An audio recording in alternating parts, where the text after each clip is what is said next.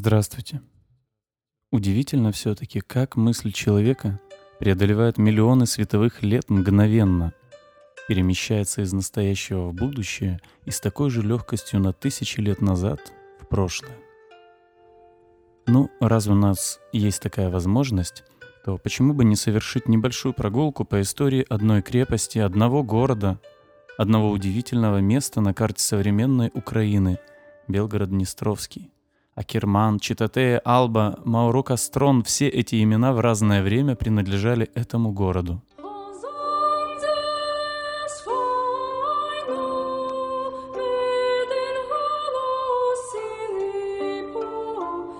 Первые поселения обосновались на правом берегу лимана Днестра, тогда эта река звалась Тира, еще в 7-6 веках до нашей эры.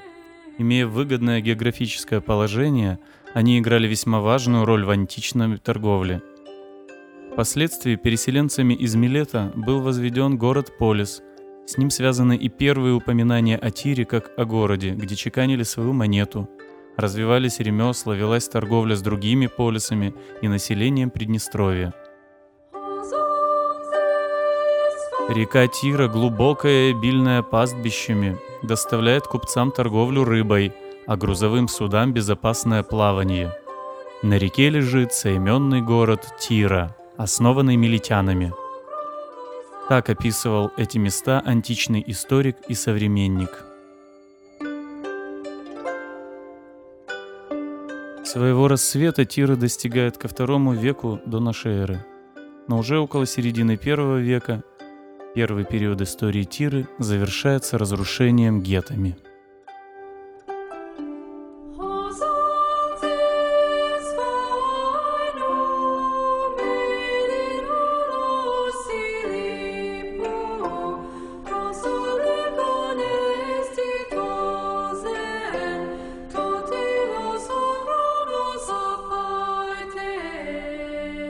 В начале первого века нашей эры город восстанавливают римляне, вероятно, во времена того самого императора Нерона, который сжег Рим. Какая ирония. Времена были неспокойными и в третьем веке нашей эры Тира была разрушена готами. Правда, не полностью. Римляне оставались в городе до конца IV века, до самого пришествия гунов, которые поставили точку, завершающую этот период – Напоминанием о римском периоде служит больших размеров статуя римского воина-легионера II века нашей эры, найденная в Лимане еще до революции, которая хранится в Одесском археологическом музее.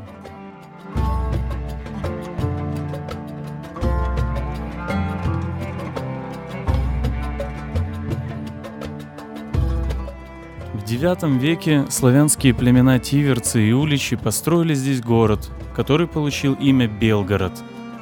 Под этим названием он вошел в состав древнерусского государства и превратился в важный форпост на рубеже между Русью и Византией, которая на протяжении столетий угрожала киевскому государству, пытаясь захватить его окраинные земли. После распада Киевской Руси Белгород вошел в состав Галицко-Волынского княжества, земли которого простирались от Карпатских гор до Черного моря.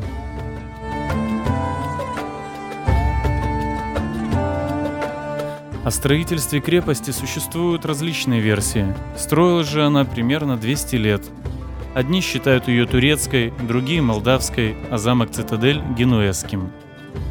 В XIV-XV веках приднестровские земли вошли в состав Молдавского княжества, и город-крепость стали называть Читатея-Алба – Белая крепость течение 1438-1454 годов в южном направлении от цитадели были возведены могучие фортификационные системы, которые состояли из двух поясов оборонительных стен общей длиной около 2 километров и 26 башен. Невзирая на прочность укрепления, в 1484 году после длительной осады его захватили турки и назвали Акерман – Белая крепость. Свыше 300 лет находилась крепость под турецким владычеством.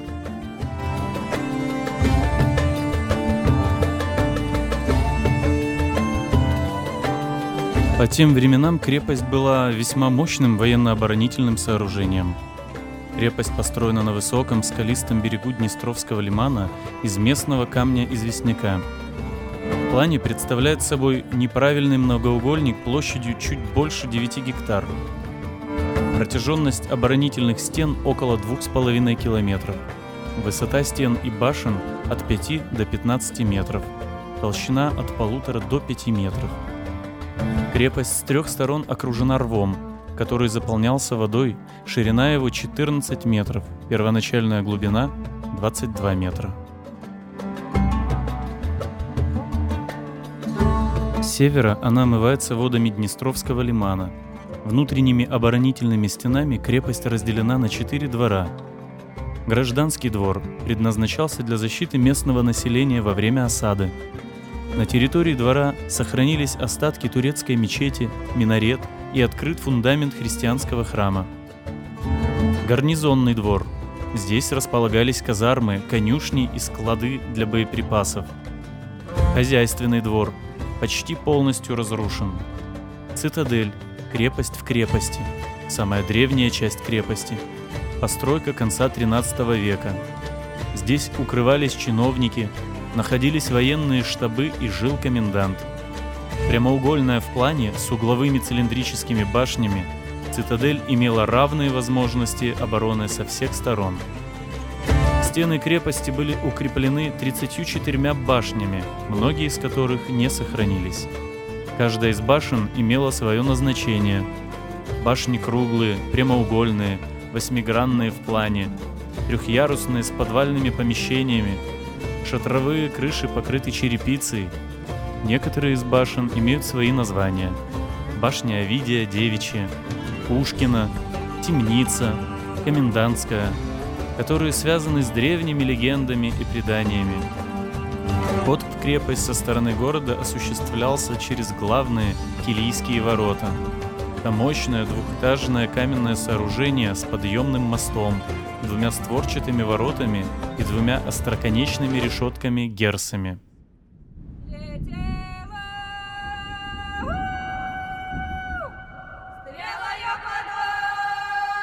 На одной из стен крепости видна фигура, состоящая из десяти вмонтированных в кладку каменных ядер. Несколько десятков лет этот архитектурный элемент привлекает внимание исследователей, располагаясь на одном из самых видных мест крепости.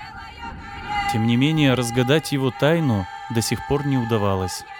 Почему-то традиционно считалось, что это результат артобстрела или какой-то турецкий оберег, то время как изображение из десяти точек, выстроенных в виде правильного треугольника с центральным ключевым звеном, распространенный сакральный символ, известный еще со времен античности под названием тетрактис – его изобретение приписывается Пифагору, но древнегреческий математик и философ мог заимствовать фигуру из древнеегипетских научных знаний. В египетской мифологии треугольник являлся эмблемой бога. Удивительное открытие было сделано одесскими исследователями несколько лет назад. Едва восходящее солнце пустило первые тени на каменные полусферы – как на плоскости стены, восточнее вершины треугольника, проявился невиденный нами ранее барельеф. Существующих описаниях крепости он не был известен. И неудивительно, барельеф можно заметить лишь в активный период года, ранним утром, при наличии солнечной боковой тени. Это криптограмма, которую зодчие пытались скрыть от глаз непосвященных – характерной средневековой манере –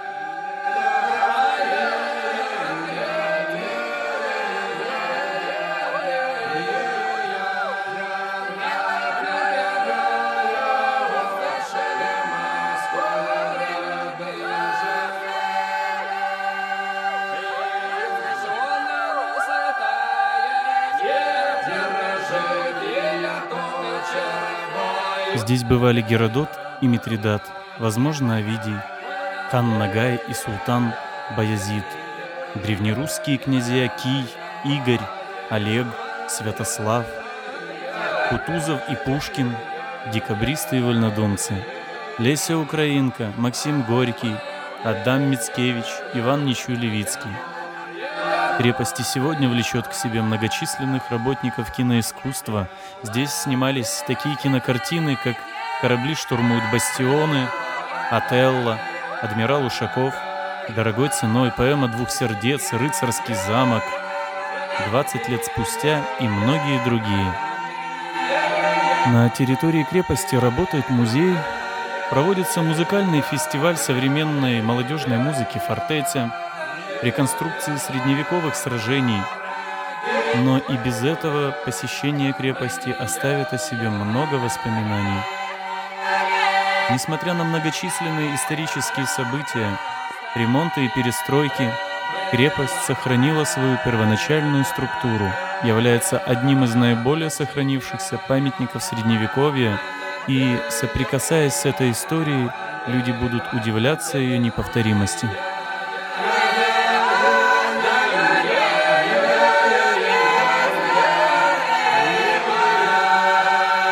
Автор и ведущий Сергей Головко.